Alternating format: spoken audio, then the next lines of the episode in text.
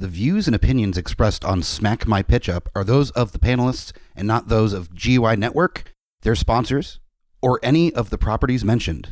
Listener discretion is advised. This podcast is rated R for violence, language, and nudity. Well, it's a podcast, so you won't see the nudity. I just do it to make the guest uncomfortable.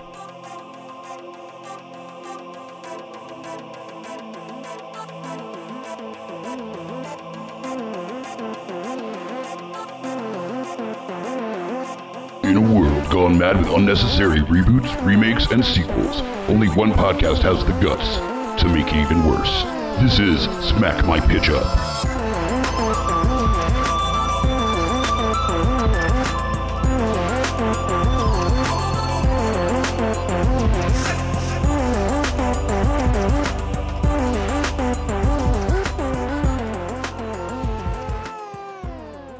Hello, geeks, and welcome to another amazing episode of Smack My Pitch Up, the podcast that reboots, remakes, reimagines, sequels, sidequels, and adapts some of your favorite and least favorite properties from TV, film, books, comics, and what have you. And tonight we've got a very special episode for you in honor of Shark Week.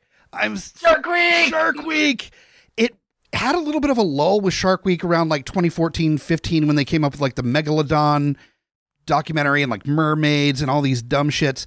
They've kind of pushed away from that and are going now with just more like celebrity ones where celebrities dive with sharks. And that's a better move for any kind of like sensationalistic stuff that's added to Shark Week. Uh, throw some celebrities in and just have fun with them. And it's been a lot of fun. Another uh, GUI regular that's uh, here that's been enjoying Shark Week as well is the Danimal. Danwich is here.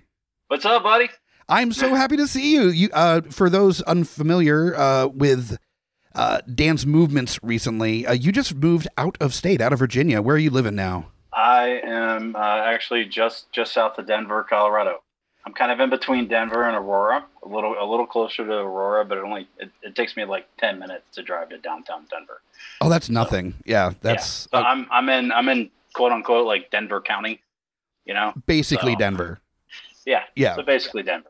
That's awesome. and uh, and so you're mostly unpacked at this point, still uh, working on some stuff, or Mostly unpacked. yeah. Um, like all the boxes are unpacked. The, like the biggest thing at this point is really just, you know, sorting through the just like Everest size of clothes and t-shirts that are done. Like, I've you know, and I'm sure you can relate. you know, Yes. concert. it's Like most of them are like from concerts and, you know, like specialty t-shirts and breweries and that sort of thing. There's So, that one concert tour T-shirt that is uh, about a few sizes uh, before COVID that you don't want to get rid of, but just doesn't quite fit you the same that it used to. Well, it's it's actually pretty interesting that you said that. Um, I've actually lost weight during COVID, believe it or not.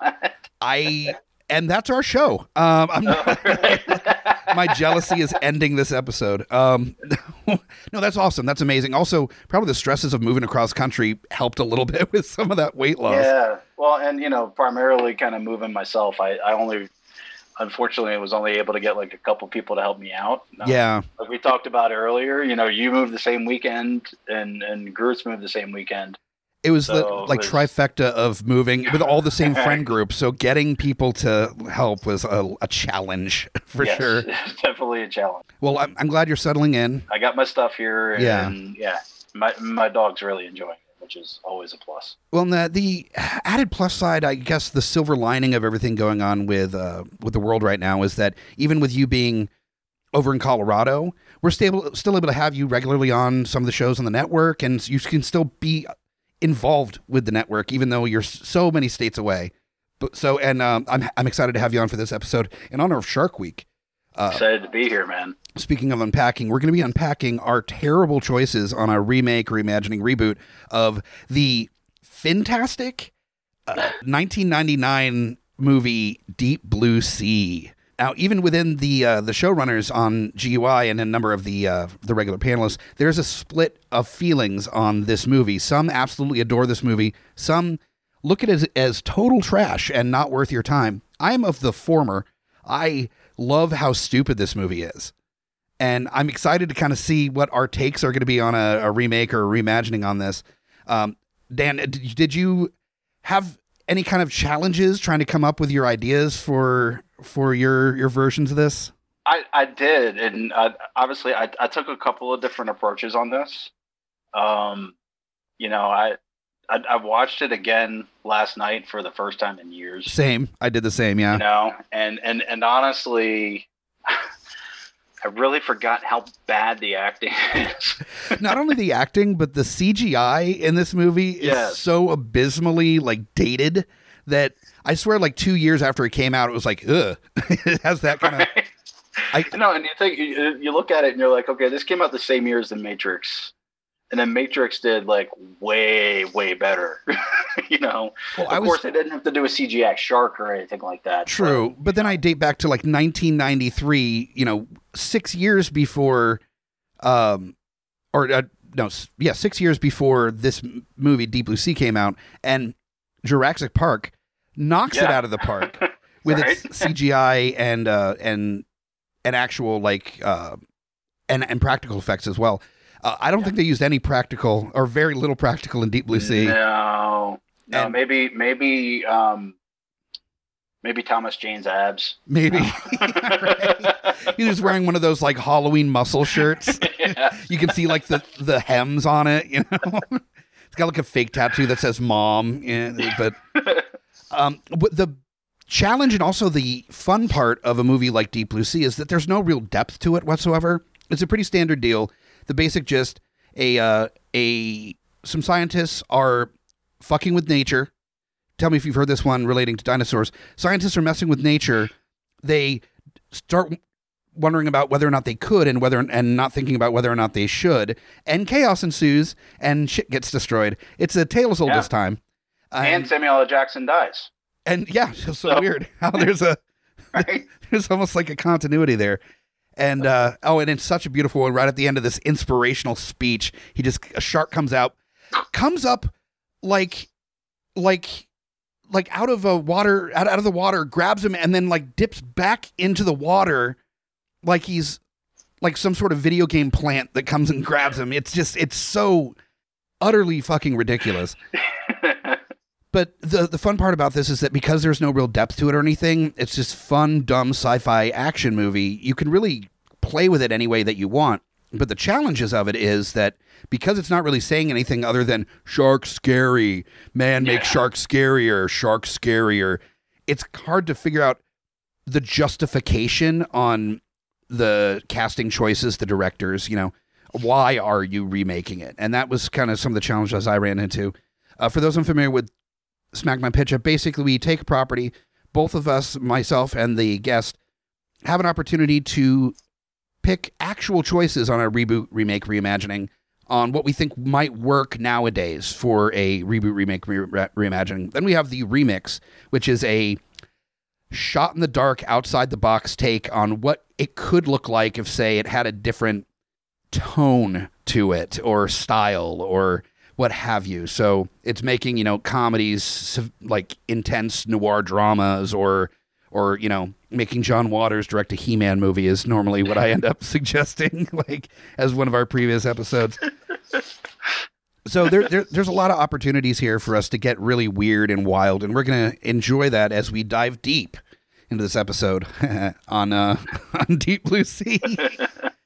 Um, so bef- before we uh, get started with the casting and stuff, uh, let's let's do our serious ones first, our real takes on it. Now, are you doing a a sequel, prequel, reimagining, re- just reboot, remake? So yeah, mine mine I actually I- I know I was only supposed to circle one, okay, but I actually circled two. I did reboot slash remake. Okay, that's fine. Um, There's a lot of those where it's like both a sequel and a remake at the same time, and all these Yeah. weird. It's like Ke- like Kevin when you know Kevin Smith comes to mind because he just did the Jay and Silent Bob reboot, you know. Sure, yeah, But and it's literally like almost like word for word the exact same movie. you know? yeah, right. So it was interesting, like when I, uh, so when I started to sort of think about that, I was like, all right, well, you know, like who would sort of fill the different roles and make it kind of serious, you know, Sure. uh, for for like a true reboot. And um, I got to tell you, I pretty much stayed with the original cast. Okay, all right. you know, Well, I looked at it. I was like, I was like, maybe they just need a chance to, uh, you know, not be all cheeseball and like take it sort of seriously. You know, that was one of the things I actually was looking at when rewatching it is that there's this is a blockbuster cast. I mean, Yes. it's got a killer cast and all pretty good actors. Well, and then Thomas Jane, but uh but the well, then, is, and then also Jan, Jan um, was it Jan Higgins who played uh, Jacqueline, yeah, who was uh, she was the I guess wife or girlfriend or whatever of Stellan Skarsgård. You know, oh yeah, Which- yeah, yeah. which you know he did okay. Like his his part was so small, we really didn't even notice him for the most part. Um, but you know, I I have literally everybody coming back for this. There's I I'd say maybe maybe change Ronny Cox. You know, because he didn't say a word. yeah. he just stood there while Samuel L. Jackson talked to Saffron Burrows. You know, and I was just kind of like, all right, well, you know, I've seen most of these people in other things. Oh, know? definitely. Like obviously I've seen LL Cool J and like everything that he's done. Yep. Just about. You know, did great in SWAT, is good in NCIS, was solid in Mindhunters, and you're just kind of like, maybe he just needs another shot at this. you know, I was like, he played the religious part. Like a, a religious cook is just a weird combo. It really is, and I that was a consideration the religious aspect when I when I did casting for his character as well. But what I also noticed is that a lot of the actors that are in this movie, even though this movie was 21 years ago, this movie came out, they all Movie look can drink. They yeah, this movie can drink. Also, they look pretty much exactly the same as they did in this movie. Like none Yeah, of them, none of them aged at all. I don't know if it maybe they took some of that um that brain juice from the shark like during the filming of this movie and it made them immortal. I'm not sure why, but they all look pretty much exactly the same, which is a challenge when talking about recasting where it's like why not go with I mean LL looks about the same. Thomas Jane looks about the same. Sam Jackson, I think, is actually immortal. I don't think he Yeah. ages at all. He, I haven't like he doesn't look any different than he did from what was it? Uh, well, the first movie I remember seeing him in was Coming to America. Yep, You know, that was one of his early roles. Yeah, yeah, and that's 32 years ago. He looks he doesn't look like he's aged a day in 32 years. yeah, right. you know, aside from wearing a hairpiece or or just just keeping it bald. you know, it's about the only difference. Well, then, so for your uh, kind of reboot reimagining, if you're bringing a lot of the same cast back, tonally, are you saying you're going to just take it a little bit more seriously with this? Yes, version? like I, I want if we're gonna go the CGI approach with the uh, with the sharks, like actually make the sharks not look completely ridiculous. You know, And we have that technology now. we we totally have the technology now. I mean, there's there's another Matrix movie coming out. I can't imagine how much greater like that's gonna look. Oh yeah, you know, by comparison to 21 years ago. But yeah, I, I think um, you know probably the only one that looks like he's aged at all really is well, two of them. So Michael Rapaport, who doesn't look the same as he did 20, 20 sure. years ago. Yeah, you know, and still then, goofy looking. Uh, and then Stellan Skarsgård are really the only two that look like they've changed. and he just gained a little bit of like old man weight. He's still not looking bad. He just No. looks. He just kind of grew into his age a little He's bit. got that little that little beer gut. a little pounce, you know. There's nothing wrong with it. That's you know, he got to the age where he's like, "Fuck it." It's the Right. it's the, it's the Shatner where you get that little paunch, you know, not not necessarily even like chunky, just you know, getting up there in age a little bit. Yeah. You gain a few pounds. Nothing wrong with it.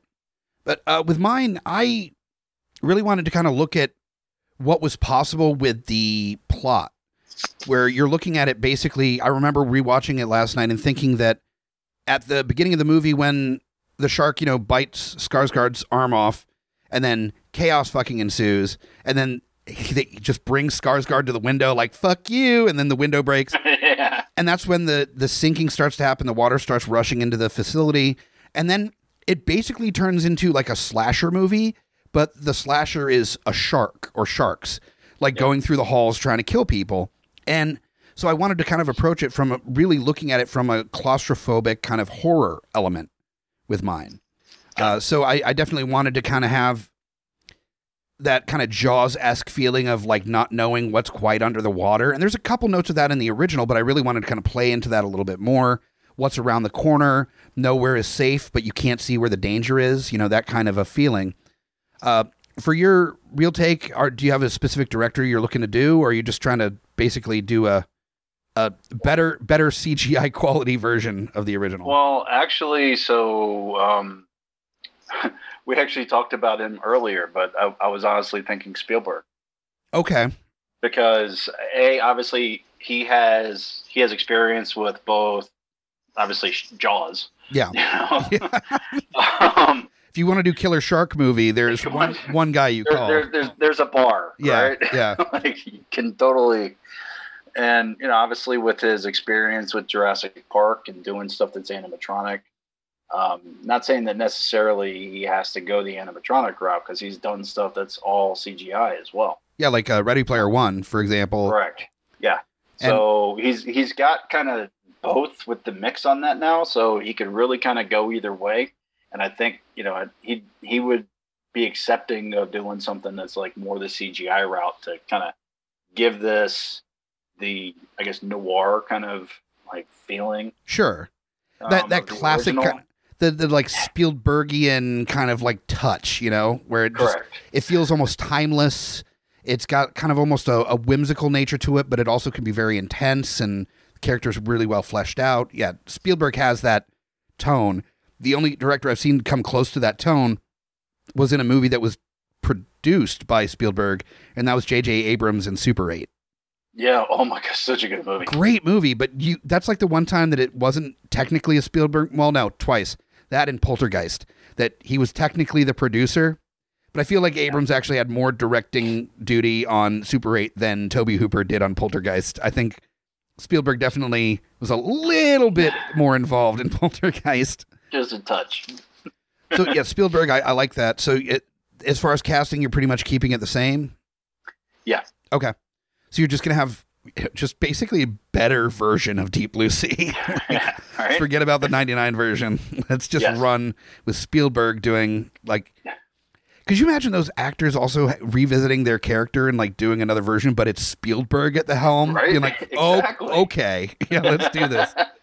i can do this better i can do this way better I uh, I decided to pick a director for my real take that uh, is kind of hit or miss. There's been some real banger uh, movies that this director has done, and some not so great pieces as well. But I think the approach that I'm going for more of a very much a horror element. You know, a lot of suspense. Uh, you know, not sure where the the horrors are coming from if they're beneath you or down the hall.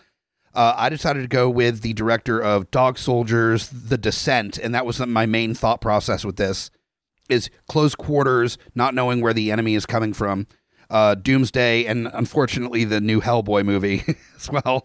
I know, but uh, I, I have hope that Neil Marshall, the director Neil, Marshall, would be able to do something interesting with uh, with Deep Blue Sea. Yeah, and you know, yeah, I, I think so too. Because I, I look at Hellboy and I don't, I blame a lot of the horribleness of that on on Milla Jovovich, which is Oh, you know, so because you know, uh, David Harbour actually, I mean, he wasn't perfect, but he wasn't like as bad as I had heard. No, he wasn't terrible. No. That that wasn't the main issue. It just felt it just didn't feel like a Hellboy movie, really. Um, it's like the whole concept behind it was like, oh, you're going to be her, ki- her king and this that. Just- Yeah. yeah, it was weird. Especially with having two brilliant Guillermo del Toro Hellboys. It's really hard to find a justification for having a kind of a almost a reboot of that series. Yeah. And Well, uh, and that's the that's the whole adage of we need to do another movie or we lose the, uh, you know, we got to lose the copyright. Yeah. And with uh with Neil Marshall with Doomsday, he was trying to do too many movies in one movie. There was like the infection movie, there was like the cannibal movie, car chase in the post apocalypse movie, a Knight's Tale. I it was thrown in there for good measure. Um, Yeah. So if it's centered on this sea location with sharks, there's only so many movies you can do with that kind of storyline. So I feel like it would create enough parameters to let him really play in that space and create a lot of suspense and build up. You know where where are the sharks? Where, you know, are are are we in immediate danger or do we have a chance to catch our breath? You know, like they're they're it's both the shark and the water filling the installation that are the enemy. You know, you you're worried about suffocating or, or drowning, sorry, drowning. Well, Um, drowning is basically suffocation. yeah, yeah. Uh, and also getting you know eaten to death by these uh, big scary smart sharks. So Which devoured a Mako in like no time. yeah, right. So Right. I'm I'm interested to see what he could do to kind of create a lot more suspense in that circumstance. I think the the bones are good on this film, and it just needs to have a little bit more of a, a deft touch to really make it sing. So uh, Yeah. for my Neil Marshall version, I'll go pretty quick through the, uh, the casting here. I actually did a a gender swap for the main character Carter Blake that was played by Thomas Jane. Uh, for this one, I wanted. Um, I was trying to think of kind of smarmy attitude actor, but the like smarmy tough guy kind of persona thing just doesn't really play quite as well as it did back in like the 90s. Sure. So I thought to have like a kind of like self-realized, you know, athletic, you know, kind of smarmy lady character as as Carter, and I f- feel like with a name like Carter, you could even not change the name, and it's fine. Um, I got Lena Headey to be the main character from uh, Interesting choice. Game of Thrones, Yeah. Sarah Connor Chronicles, and uh, Dredd. She's a statuesque woman. Uh, she's Yeah. she's fit. She's got kind of a, a strong. She's got kind of. I, I can understand why she was cast in the Sarah Connor Chronicles because she's got that kind of like classic, like strong female protagonist kind of tone to her. Yeah. a bit. So I think it'd be And she was great in the Sarah Connor Chron- Chronicles. underappreciated series Yeah, for sure. that- like everybody in that show. Yeah. yeah. So, Summer Glau was great too. Well, so th- that's the problem. They cast Summer Glau, and that's the Summer Glau curse. that's true. it will kill a series. But love you, Summer Glau. I'm just making a joke. Uh, avid listener, Summer Glau. That's not true. Um, so the next one up is uh, Saffron Burrows, uh, the uh, scientist that decides to play God a little bit. And uh, Dr. Susan McAllister. Yep. and uh, I decided to go with uh, to change it to Stefan Burrows to do a gender swap. There's Burrows. yeah, Stefan Burrows instead of Saffron. Um, so the scientist that doesn't know when to quit and plays God a little bit. Uh, I decided to Yeah. go with uh, James McAvoy. That's a good choice. Yeah, I um, like that. he he can play the smart character very well. He can play the character that turns a little bit, like uh, if you remember him from Atomic Blonde. He Yeah. went to like the the friendly, here to help out kind of character, and then had like this turn in it. Uh, so I think uh, that that's going to be interesting to see him play kind of both a nerdy guy and also one that kind of like understands that a lot of this was his fault, you know, and Yeah. and and taking the uh taking the dive there. Then for uh, Russell Franklin, which I believe that's uh, Sam Jackson's character. yes. Yeah, okay. Uh, for that, I wanted somebody that could come off as friendly, personable, intelligent. You know, all all the notes that Sam Jackson is hitting on that, but there is that underlying like I will fuck you up kind of tone as well. Like he's the CEO, he's the guy in charge. He's thinking two steps ahead of everybody else kind of motive. And uh, there's an actor that I've been a fan of for a long time. Uh, he's kind of a known quantity now, but he he's not he's not gotten a lot of like leading parts, big parts in movies. Um, besides a couple, uh, known from his roles in Snatch, The Walking Dead, uh, Fear of the Walking Dead, Columbiana, and Blade Runner 2049. Oh, Uh. Lenny James, he plays Morgan in the Walking Dead and Fear Walking Yeah. Dead series. Incredible actor. I don't think gets enough big juicy parts in in movies. no, So he I, definitely doesn't. I would uh, I would like to see what he would do in that in that role as like the CEO, the the guy with the money, the one that's two steps ahead kind of role. Then uh, Janice Higgins or uh, the Skarsgård's love love interest scientist Yeah. cohort in this. I wanted to go with a effeminate but still like intelligent in her own right, independent but still like kind in in in their kind of energy and that immediately kind of brought me around to and also accent pretty close um, to an actress from Chocolat. Chocolat. Is that Chocolat? Chocolate. Chocolate. chocolate. chocolate. The movie Chocolate. chocolate. The movie Chocolate. Also, Dan in real life, uh, Godzilla, The English Patient, uh, the unimpeachable Juliette Oh, that's excellent. Binoche. Yes. She is As, soon as you started, as soon as you said Godzilla followed by Dan in real life, I was like, oh, I know exactly what Yep. you're talking about. Juliette Binoche is a fan fucking tastic actress. Um, unimpeachable. Nobody nobody's going to complain about her being in a film role. She's incredible. Uh, adorable, uh, intelligent, uh, absolutely can bring nuance to a character that's not even on the written page. You know, knows how to really flesh out a character just with subtle, subtle movements, subtle takes of on the character. So I would love to see what she would do with this character that doesn't have a lot of speaking parts, is around, but yeah, is definitely kind of like second fiddle to Skarsgård in the movie. I would like to see what she could do with that part and really flesh it out a little bit more. Yeah. Well, plus you know that that that part of Janice. I mean, that's it's very front loaded.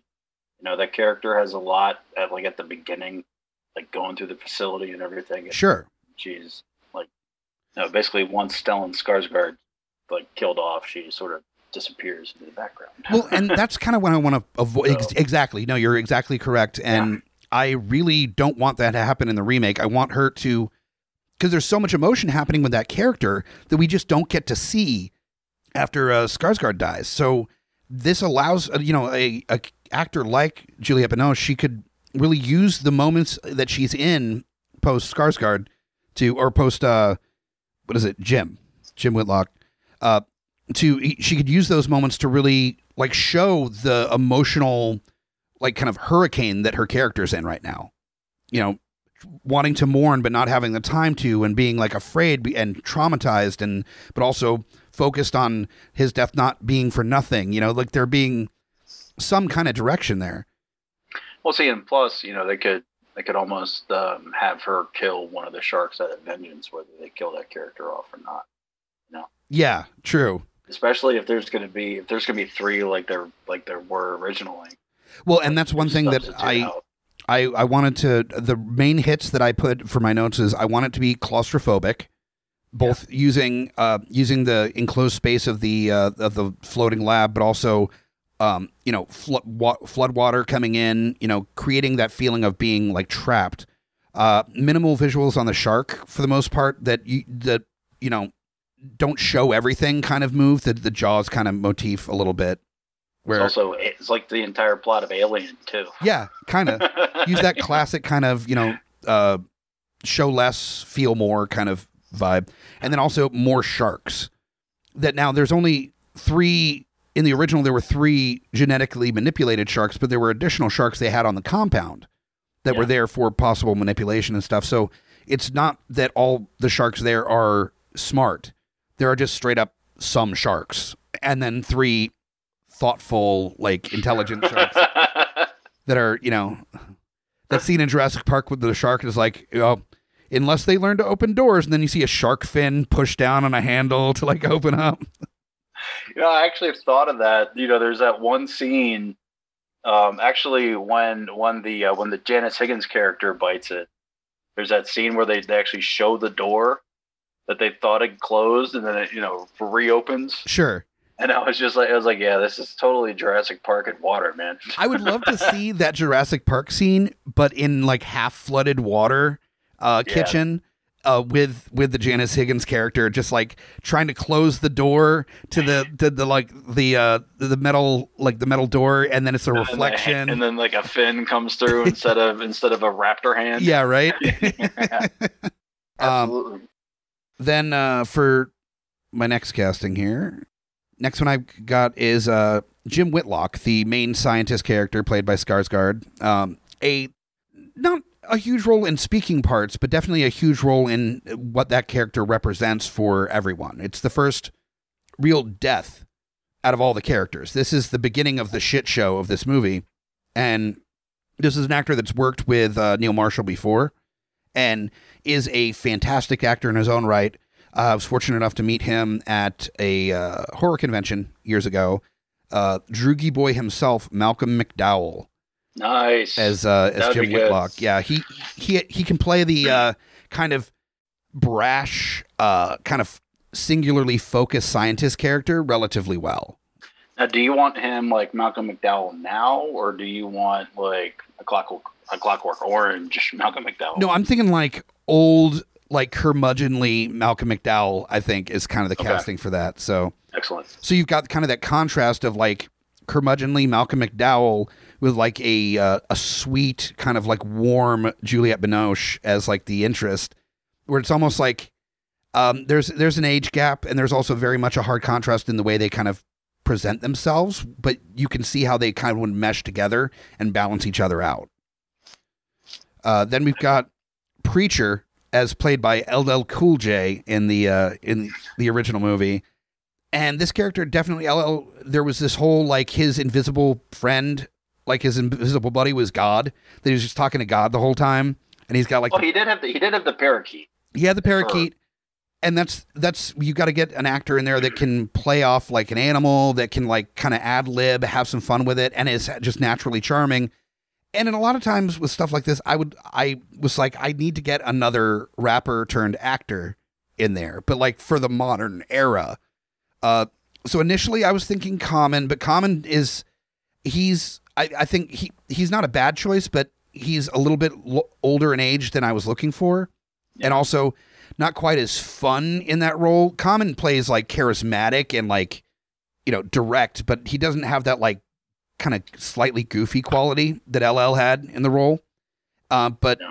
Chance the Rapper, on the other hand, I think would do a fantastic job. Do like little dances as he's cooking and just have a lot of fun with the role. If you haven't had the chance to see the movie Slice, it's a really cheesy horror movie that Chance the Rapper and uh, Zazie Beetz is in. It's on, uh, as far as I know, it's still on Prime uh, for Prime owner uh, holders, uh, and it's it's a very fun horror movie that's definitely worth your time. He plays a werewolf in it. Just I just have a hard time anybody that that is a rapper that has to add the rapper to the end of like I think it's charming. I think it's incredibly charming. It's, it- like S- Snoop the rapper. I mean, think about that for a second. would it be better if he was just like Chance? just Chance. yeah, kind of. Or MC. It would sound a little bit more hardcore, especially if you're trying to be a rapper. I feel it's like the same thing as adding MC to the front of your name. Like it's the same thing. So- but what? So MC Hammer is such a great rapper too. Come on, man. But MC Hammer sounds better than Hammer the rapper, just like Chance the rapper sounds better th- than MC Chance. Yeah, but remember he MC Hammer changed it at one point and joined Death Row Records just to just Hammer. Oh God, yeah. Did, was that when he came out with Pumps and the Yeah, that- Bumps? He had to. I think so. He had to like toughen his image. I'm really mad that I can pull out Pumps and the Bumps that quickly in a conversation about MC Hammer. That's uh, that's something that should have died out of my brain years ago. Yeah. But then uh, the final character that I'm casting is uh, Tom Scoggins, which was uh, Michael Rapaport's character in this. Yeah. So you need kind of a. I wasn't going to go quite as brash as as Michael Rapaport just naturally is and brings to every role that he's in, Except Uh, this one. except this one. and also because I'm I'm casting predominantly, not entirely, but predominantly uh, British actors in this as well. Because Neil Marshall is British. I wanted Yeah. it to be like a British installation with American money, kind of a kind of a cross. So you have a little bit of an international flair to it, but uh, but there's a mixture of both British and American uh, people on on the rig. Um, for Tom Scoggins, I went with a British actor who I adore. I mean, I think everybody adores this person, uh, Martin Freeman oh, of course. uh, as known as you know from The Hobbit, uh, from from Sherlock Holmes the series on BBC, from Love Actually, from everything. He's been in fucking everything. that I forgot he was in Love Actually. Yeah, he's also you know, obviously that was an entire British cast. It's also from cast, the, the Winter exception of, Soldier like a couple of people. and uh, Black Panther, and yeah, he's yeah, he wasn't Black Panther. yeah, and I think he'd be a lot of fun as just like the the charming kind of that guy, you know, bringing a little bit of comic relief. Um, is just the kind of the everyman that allows you to enter into the. He's kind of your way into the cast list. No, nobody is the the protagonist. You need that like Joe Everyman character that allows you to kind of have access, and so that would be Martin Freeman in this case. So that's my uh, serious take, or my my re remake. I think it's just a straight up remake. Um, no reimagining because there is definitely more horror ele- elements to it, uh, to my version. So um, that's really just giving it a little bit more reason to exist than just a straight up, just kind of dumb fun action movie. Is create some horror elements. Now we are at the part where we're getting into the very silly version of uh, of this movie here. There's No, it's interesting. Like I, I was looking, I was just kind of looking through my list of that, and like it's it's the, the people that I that I picked for this. Um, you can you can view it kind of as silly, but you could also view it as serious, somewhat at the same time. and that's what I mean by So, sil- silly yeah. is that m- maybe not the tone is silly, or maybe it is, No. but um, it's more that it's a interesting outside the box take on this property. So Deep Yeah. Blue Sea, you're you're trying to figure out what it would be weird if it looked like this kind of a, a tone. Yeah. So for your uh, remix take. Uh, what's what's the tone? What are we looking at here? Like, what's your who's your director? What's what's the kind of change in style and plot that you're looking for? Okay, so I actually I, I went a little weird with this one. Um, I, I got uh, Gus Van Sant. Wow. Um, okay. So I still have a serious act or a serious director. Um, I was actually trying to, to to decide between like him and Soderbergh. You know, Wow. Uh, like, Okay. if I was if I was going to make it completely goofy, I would have made it like Steven Soderbergh because like if you ever seen any of the Ocean's movies, like Sure. completely goofy. Um, yeah, Contagion was a real fucking blast. Um, yes, right. Especially now. yeah. Right. Um, but then, like, I, when I started looking at characters, I, I, uh, I, I tried to make it like a little goofy, but a little serious at the same time. Okay. Okay. Okay. So, so for uh, for Carter Blake, um, I actually I picked uh, Jason Momoa Okay. um, solely for the reason that he's Aquaman. I mean, okay. Like, yeah, no one's gonna be like balking at the fact that he's able to like fuck Oh. with sharks. It, Right? just like people are gonna headcanon it into being like a spiritual like companion piece to Aquaman.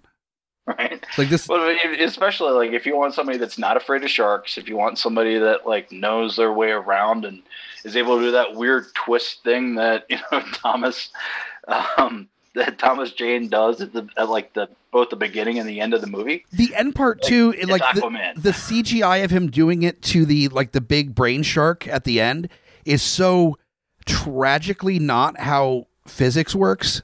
no, it looks it's- like he went through the shark. Yeah, like it's so like it is a challenge to the human psyche at that point to try to like figure out exactly what happened in that scene. But yeah, Jason Momoa, I like that. I like that casting a lot. All right, and then for uh, for Dr. Susan McAllister, and you know I, I was looking this up. So Saffron Burrows is is tall. Sure. Okay. So I literally thought to myself, I was like, okay, I was like, I need a tall brunette actress for this to play this like female lead character. Um, and you know, and Blake Lively's like five ten. Oh wow. Okay. You know, so and I'm like, she's done cheesy stuff like Green Lantern. Sure. you know, but she's also done like she she was just absolutely phenomenal in um in the town. If you've ever seen the town, Yeah, the town. Yeah, absolutely. you know, it's it's one of those things where it's like, okay, she can play either side of this. Plus, she did like the Sisterhood of the Traveling Pants, so you know, there's there's goofiness, but she can also do serious. I like the comparison of Green Right. Lantern and the town because like one movie is clearly better than the other, but only one movie did he did she marry the uh the leading actor in it. So who really won in that? Ben Affleck or Ryan Reynolds? I'm pretty sure it was Ryan. Yeah, I think so. Yeah. Well done, Yeah, Ben Affleck. You made a good movie. Uh Ryan Reynolds got Blake Lively. So yeah.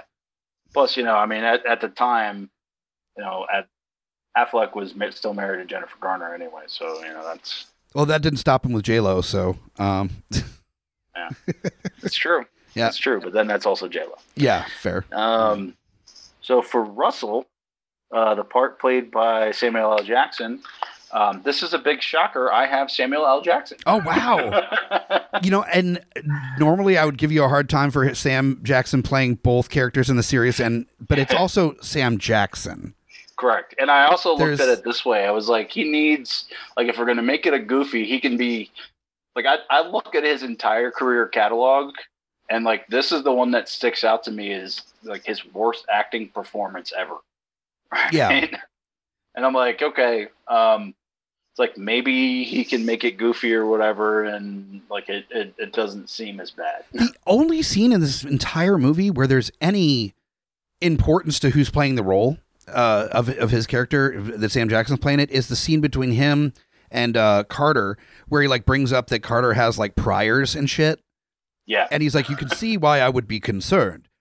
It's the only time he actually gets to act in this movie. He's got that big, grandiose, like you know, we're we're at halftime and we got to get the uh, the team juice before going back on the field speech before he gets fucking eaten. And that's honestly that that's like the his best performance in the entire movie. Yeah, was right at that scene. And you know i you know when when i saw that for the first time i was like okay he's gonna bite it like right here. Yeah, you know? And it's it's basically like i, I you just kind of saw it coming. You could feel it coming. It's like even even with the fact that it's like okay only a couple of people have died and a parakeet has died so far. Yeah. um, i was like basically yeah he just needs kind of a chance to redeem himself even if it's goofy. Fair enough. So, all right. So for uh, moving on to Tom Scoggins, um, I've got. So this guy's actually uh, got quite a range. He's been in some serious stuff. Um, he was he was on one of my favorite television shows for twelve years, um, and he's also so he's been in Old School. Uh, Okay. is, you know, just a classic. Uh, he's also in The Big Bang Theory, uh, but uh, Simon Helberg. Um, and I basically was like, he's he plays Howard Wolowitz on The Big Bang. Oh Theory, right, right, right. Yeah, right. So he's he's a little nerdy guy. I'm like, if you're gonna get a, a, a nerdy guy, why not make him somebody like that? That's a Right? good point. Like Michael Rapaport is too giant of a man to really be taken seriously as the quote unquote nerd character in a film. You know, He's like what, like six five or something like he's a that. he's So- a massive beast of a human person. Yeah. He's like, I went to Caltech for four years, blah blah blah blah blah. And I'm like, nobody cares what you went to school. Man, You're good guy. right. um, all right. So moving down the list to uh, Jim Whitlock. Jim Whitlock, originally played by Stellan Skarsgård. Um, so the person that I have playing him uh, has been in True Blood, um, Straw Dogs, and also the legend, the Legend of Tarzan, and that is Stellan's son, Alexander Skar- Skarsgård. I- you know, I was thinking about going with another Skarsgård. It seemed like a natural choice there. Yeah, But- I mean, I thought I thought for a second about you know casting with Bill Skarsgård, and I was like, well, you know, everybody sees him as Pennywise now. Sure. You know? Like there's really no way around that, so Well- we can't. Alexander is also Really? a little older too, right? So, Yeah, so- Alexander is like early 40s so you can kind of now, early to mid 40s. you can kind of see him as a scientist that has been around long enough to ha- gain a little bit of uh you know recognition to be seen as a you know somebody leading in their field he's at least been at it for a little bit not like exactly. newly out of college kind of character I just got my degree. yeah right i got scooped out of mit no uh So, all right. So, moving down to Preacher, originally played by LL Cool J. Um, so, the person that I picked for this, um, this is going to be a gimme for you because he's been he's been in Gamer. okay Uh, he's been in Law Abiding Citizen, okay and he's been in 300. So, hmm, i wonder who you're talking about right? None other than uh, Gerard Butler. gerard butler Gerard. yes Butler, So- which he's so basically you're taking like an under siege kind of approach to the uh, the cook that can kick ass kind of a mo- mode there with pretty much. Gerard Butler not I did. I was. I was this close to actually going with Steven Seagal. Oh believe it or man. I thought about it. I genuinely thought about doing like an Under Siege meets Deep Blue Sea kind of version, where it's like, Gary Busey. Gary Busey plays one of the sharks because he has the teeth. oh no! Now that's a horror movie. Is a, a shark with Gary Busey teeth? Yeah, How you doing, Gary Busey? I'm doing great.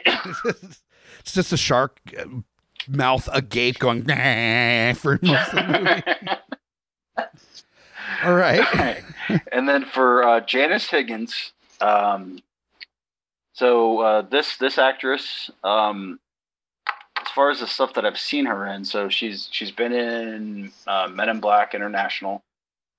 Uh, Okay. Creed, and then Yeah. my personal favorite um, Marvel Cinematic Universe movies. Uh, she was in Thor Ragnarok. Yeah, I know exactly who you're talking about. Valkyrie. Yeah. uh, the one and only Tessa Thompson. I adore that woman so Yes. much. Yeah, she's been great. Like in everything that I've seen her in, she's just she's phenomenal. Well, and just between the three movies, the way that she portrayed the character, I'd say Men in Black and uh, Thor Ragnarok, her characters are the closest between the three. But there's a uh, there's kind of a not only innocence but also kind of uh, vulnerability that she brings to her character in Creed. Yeah. that really shows that she has a real good range on how she can play a character. It's not just the the hardened badass like in Thor Ragnarok and a little bit Yeah. in uh, in Men in Black. It she can also be vulnerable and nuanced and like you know softer. So Well, and she did she carried that on into the the second Creed movie too. I mean, she definitely, yeah. she was great in both of them. Um, I do I do have one like I I added um an additional character just kind of while we were chatting okay, on on both sides of this. So um I went with the parakeet okay, important while casting. we were talking, Yeah. and I'm a little torn. Um, you know, like a, a lot of people probably aren't aware of who actually played the character on this. Um, but I honestly, I, I didn't jot down the actress's name.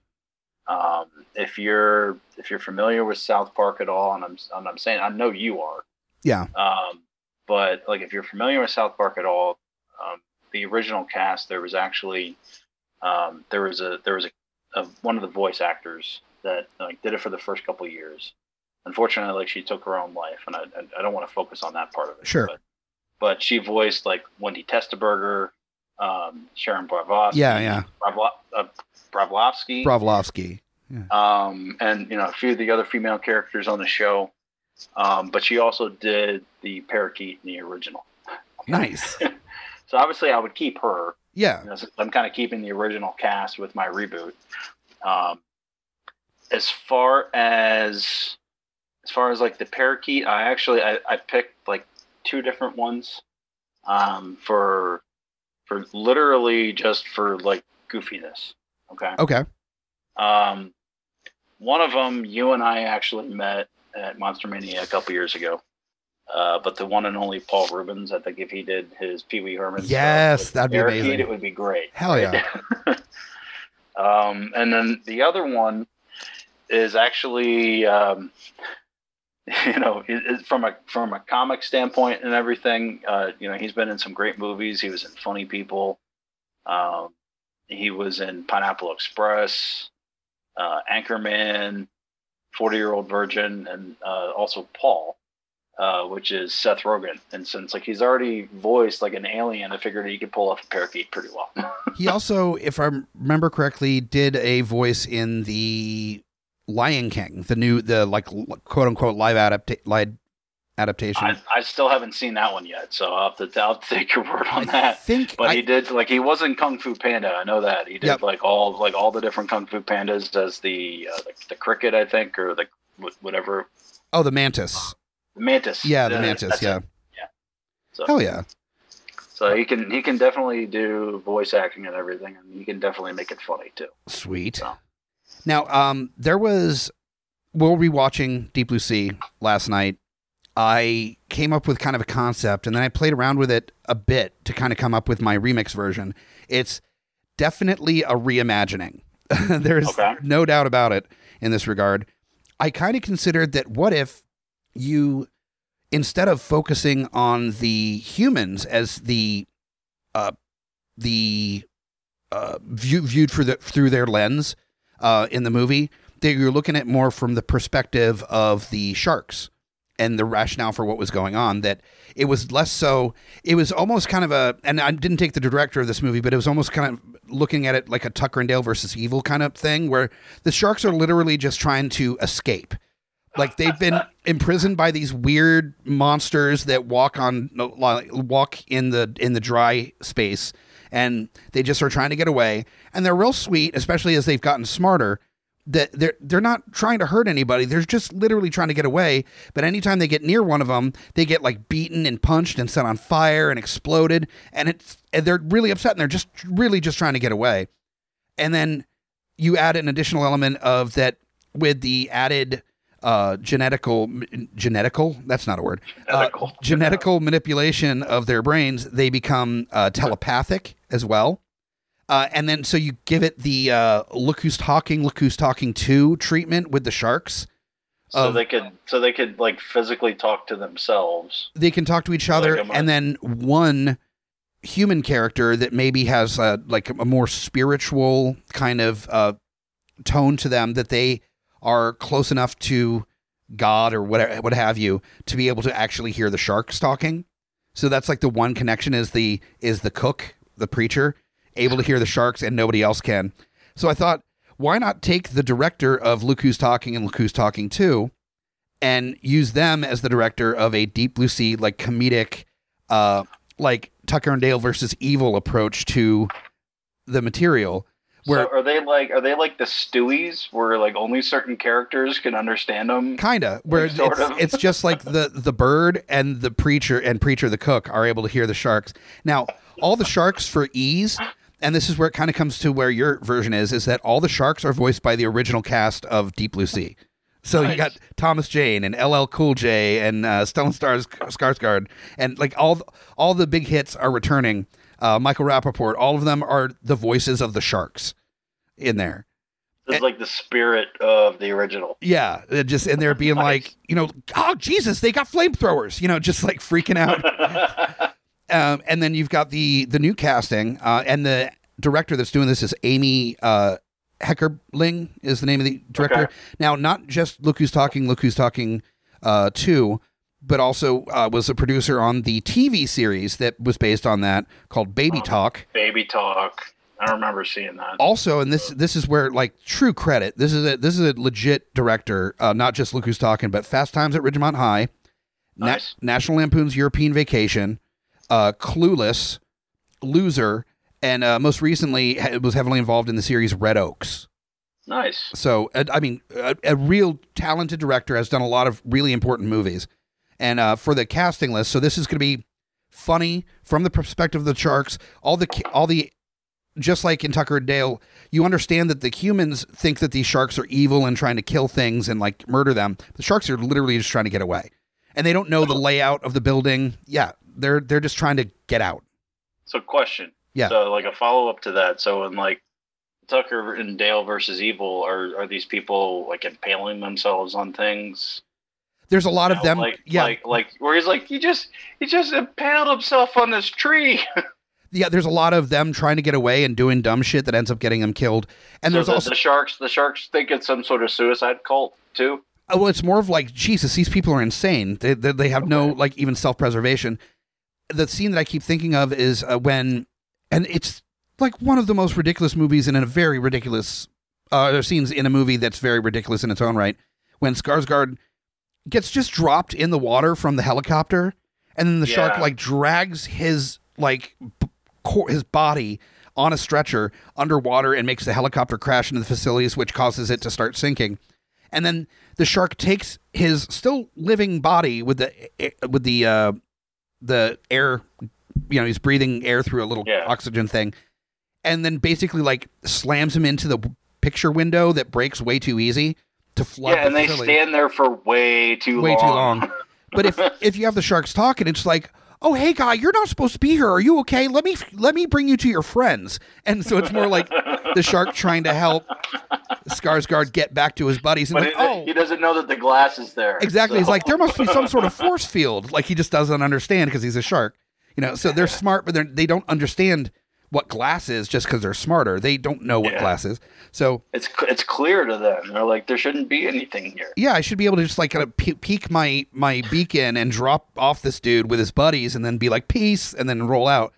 So uh, that's the tone that I'm going for. Uh, so very fun, weird, and almost two different types of movies where there's like the hard action movie from the perspective of the people, and then there's like the goofy, we just got to get out of here version from the Sharks. So for Carter Blake, uh, go with Ch- Channing Tatum as the Okay. like like take no prisoners like hero guy, and playing it super stereotypical. Then as his uh, as the scientist lady that breaks the rules and to get her own way, You've got a actress that can play very surprisingly comedic because her her beginnings were in comedy comedic acting, but has done a lot of more uh, serious stuff in recent times. Was in Eurovision Vision Song Contest, which was incredible. The Notebook, Oh yeah. Mean Girls, Sherlock Holmes, Rachel McAdams, Uh, one of my personal favorites. absolutely amazing actress and adorable, uh, like incredible, like And apparently she's supposed to be in the new Sherlock Holmes. I don't know how they're going to explain that. yeah. Well, we'll see.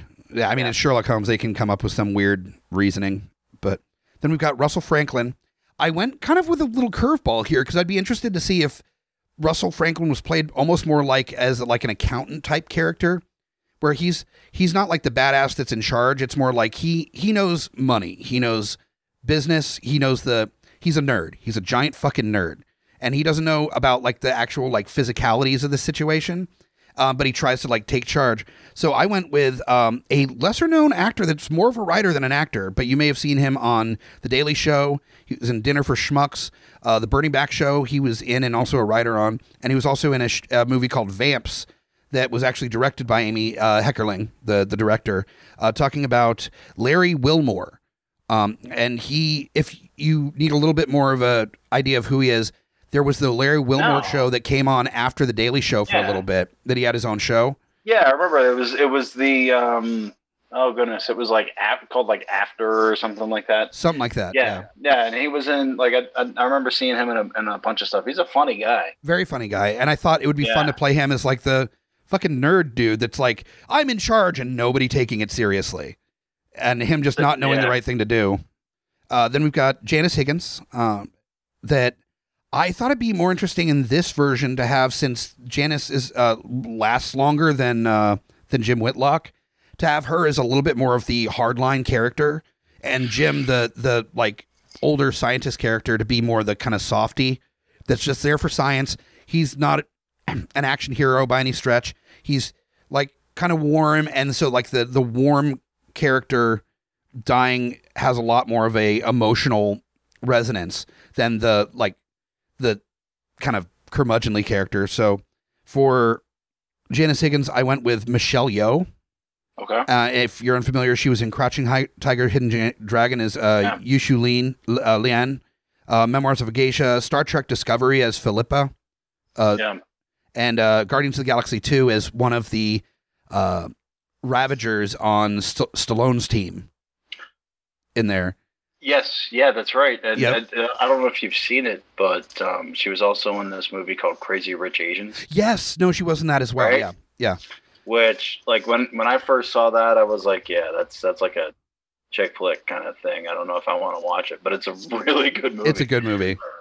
but she has a really interesting way of being both kind of like lovingly like you you're rooting for her characters even Yeah. when she's kind of a hardline character. She's able to play kind of both sides of that, which I thought would be interesting in this role.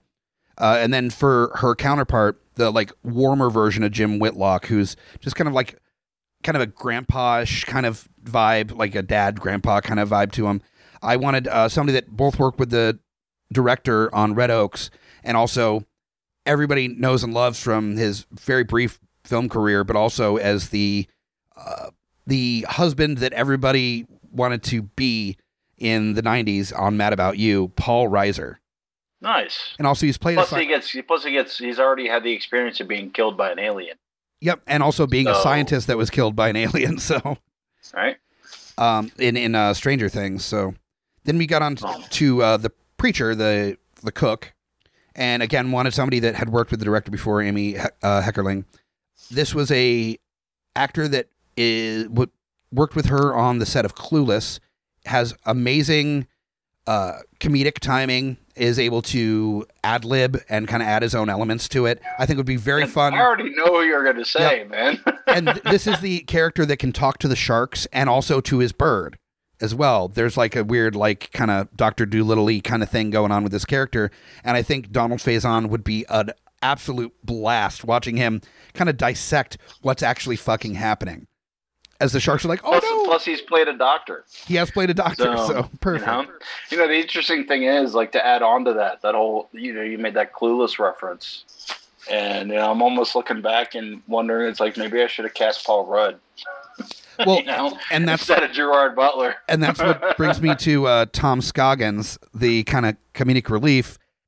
Uh, Paul Rudd, yeah. As as far as Clueless, I also went with, and I thought Sorry, I didn't mean to steal your thunder. No, no, no, but also- kind of just like a, a nod to anybody that's a fan of the director that you have scenes that have uh, Donald Faison and Paul Rudd in it at the same time as like, uh, you know, the alumni of Clueless in another movie Yeah. together. But it, this time they're fighting sharks and not class uh, class No, because then you could have basically taken like any of the male characters from that movie and put them in that, you know. Pretty much, yeah. Because I mean, you think about it, you get you have those two, and then you have like Breckin Meyer, who could totally pull it off, although he'd be shorter than everybody else in the movie. There was an early version of my casting that I'm like, why don't I just put the cast of Clueless in Deep Blue Sea and just see what it looks like? But so, question about that. So, like, if you were to do that, like, who would be the doctor that's the genius? Would that then be Alicia Silverstone, or would that be somebody else, like Brittany? Well, you can't do Brittany Murphy right now. no, no, Brittany Murphy is otherwise Sadly. preoccupied. Sadly. Uh, yeah, yeah, unfortunately, but um, maybe. Oh, what's her face? Uh, the the main character is like best at BFF. Sta- Stacey Dash, Yeah, Stacey the, Dash. the Yep. actress. Yep. That's that's where I'd go. Plays D. Nice. But now we're getting to the point where we are going to be talking um, mashups before we get into our trailers here. This is where we decide what other properties might be interesting to mash up with uh, with Deep Blue Sea here. Now, the first thing that I mentioned when I posted this on our social media was besides Jaws, because that's just such a obvious choice. Yeah. I wanted other options besides the uh, the obvious here. So, um, one that I was thinking would be interesting is if uh, you did a mashup with Godzilla, where you have like Excellent. you make Yeah. Deep Blue Sea the the the head genetically manipulated shark as far bigger, like much like unreasonably big, where it's like, it's like huge. huge, fucking huge. huge. Just really get stupid with it and make them like stupid big, and then you get it to fight Godzilla. That that's the whole reason why they manipulated it so that it could go and uh, Nice. fight Godzilla in the water because there's enough land and, and air creatures that are fighting Godzilla. Not a lot of in the water fighting creatures for Godzilla. So I thought that'd be interesting. Uh, Um, do- so I, I've actually, so my, my first one that I have on my list is, uh, and we- we talked about this movie earlier, was uh, Jurassic Park. Jurassic Park.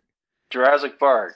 I was like, this is kind of perfect. It's like, you know, they they they let them they you have that one. You, obviously, you have to bring in one other character that kind of, you know, screws everything up and lets them out, Yeah, right? I was like, but besides that, it's basically Jurassic Park and water to begin with. So fair enough.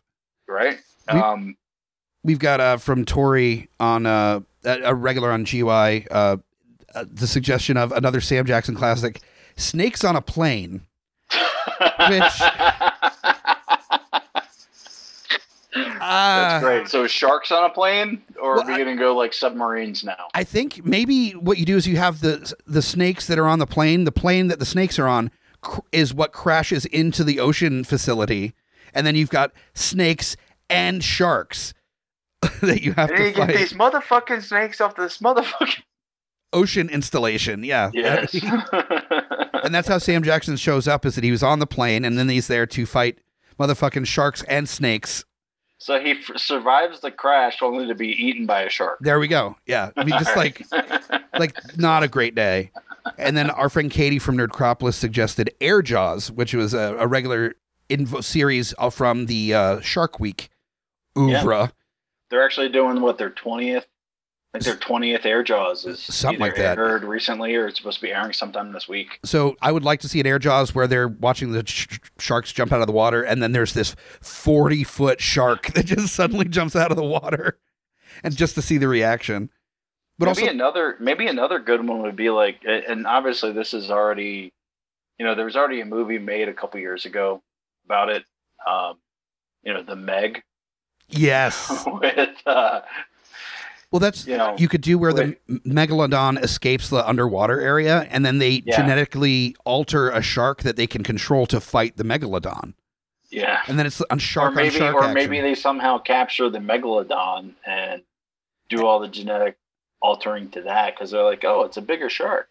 Well, there we go. You Like, start you yeah. start with the big shark, you genetically mip- manipulate it, and that's how you get the shark that fights Godzilla. So there we go, the trifecta. So wait, so so you take you take you take the Meg and maybe um, obviously do like do do the the brain enhancements and everything, but then also do like a great white. You know, Like, yes. two of the two of the best predators in like the history in like in the history of this planet. go head to head. well, no, I'm saying like fuse them together, like do some sort of like you know, super jaws. Super- It's got like the uh well, it's got the size of the megalodon, but it's got like the the fucking like jaw structure of the great white and just Yeah. fuck shit up. Yeah. Because like, because you have you have those large jaws, and then you have like the the, the ability for them to just like bend backwards, like Mhm. like a great white can do. Now, as far as uh, air jaws, uh, another thing that I wanted to mention on this episode is that if you didn't know that there was a sequel to Deep Blue Sea, there is now three Deep Blue Sea movies. On the 28th of July, the third installment of Deep Blue Sea released, and that actually is a this basic plot is that there's like a floating kind of villa area in I think Asia somewhere uh, that they're returning to for Shark Week. And then that's when all the chaos ensues with gen- genetically manipulated sharks. So it's a perfect That's viewing. awesome.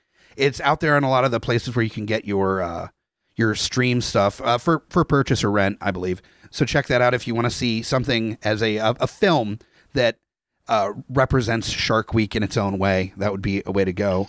Well, Now- yeah, and didn't they do? They, I was looking at this the other day, like after we kind of uh, chatted about this. I hadn't even realized that there was like a two, much less a three. No shit. you know, And two, they have like remote controlled sharks. They have sharks that like respond to like electrical stimuli, so they can use them like RC cars, but they're sharks. So that's that's interesting. That's a choice. So great. Uh, that being said, now we're at the the last little part of our show where we do the trailers. So I'm gonna cue up the music, and I, I think I'm gonna do my uh, my whimsical telepathic shark version for my version. Which version are you gonna do? Um, I'm gonna do just like it, it's like they're smarter and they're hungrier. Okay. All right, so I'm gonna cue up the music. One second. Sharks are smarter and hungry for human flesh. Again. yeah, we did this three times before. Get ready for a fourth. Jason Momoa, Blake Lively, Deep Blue Sea 4. Yeah, we're doing it again.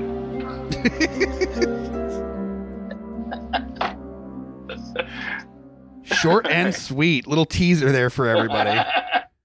That's fantastic. All right, now I'm going to be doing my uh, my telepathic, uh, whimsical comedy version of it here. So here we go.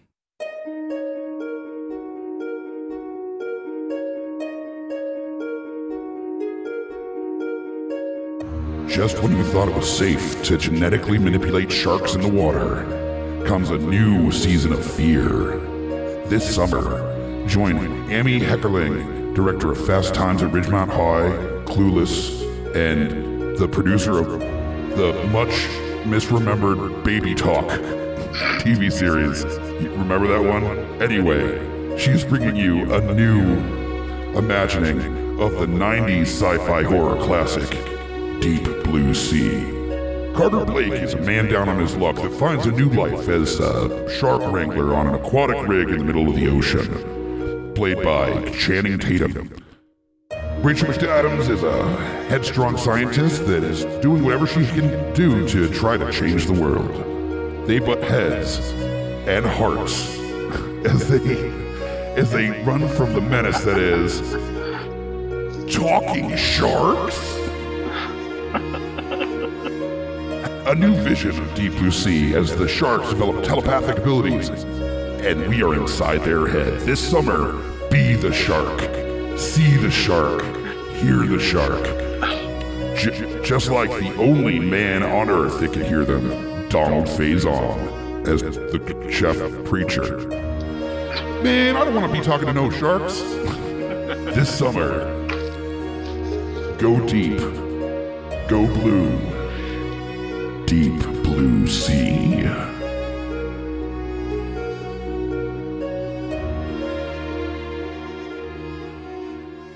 All right. Well, that's not as bad as some of the choices I've made in the past, so I'll I'll go ahead and stick with that one. All right, so that that clears it for this episode of Smack My Pitch Up, the show that uh, ruins some of the things that you love.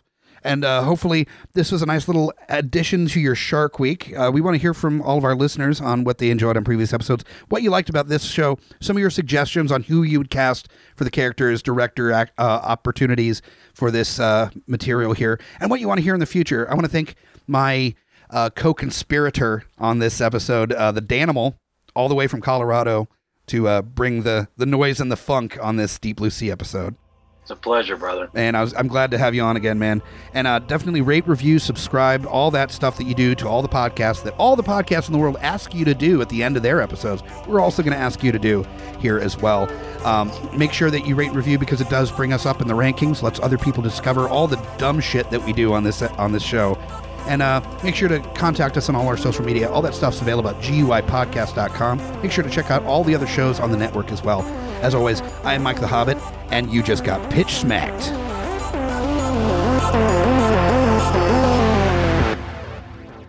GUIPodcast.com.